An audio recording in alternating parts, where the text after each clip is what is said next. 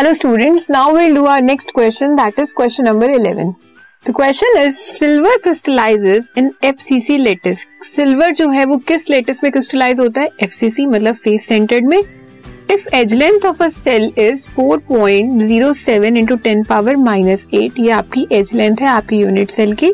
And density is 10.5 gram per centimetre cube ये आपकी density है। आपको क्या कैलकुलेट करना है? Calculate the atomic mass of the silver silver का एटॉमिक मास कैलकुलेट करना है। एच लेंथ आपको पता है 4.077 point zero seven seven ten power minus eight density is 10.5 जब एफसीसी है तो उसमें z की वैल्यू कितनी होगी? 4 मतलब number of atoms per unit cell is 4 Na is Avogadro number उसकी value 6.022 point zero two two into ten raise to the power twenty three तो डेंसिटी का फॉर्मूला क्या होता है हमारा? Density equals to Z into M divided by A cube into N A आपको सबकी values दी हुई हैं। अब आपको m कैलकुलेट करना है यहाँ पे। M मतलब एटॉमिक मास ही कैलकुलेट करना है ना आपको?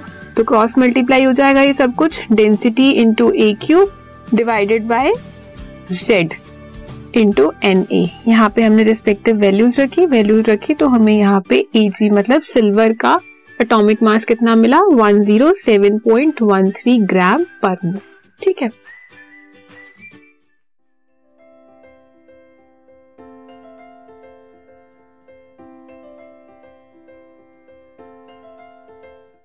This podcast is brought you by Hubhopper शिक्षा अभियान अगर आपको ये पॉडकास्ट पसंद आया तो प्लीज़ लाइक शेयर और सब्सक्राइब करें और वीडियो क्लासेस के लिए शिक्षा अभियान के यूट्यूब चैनल पर जाएँ।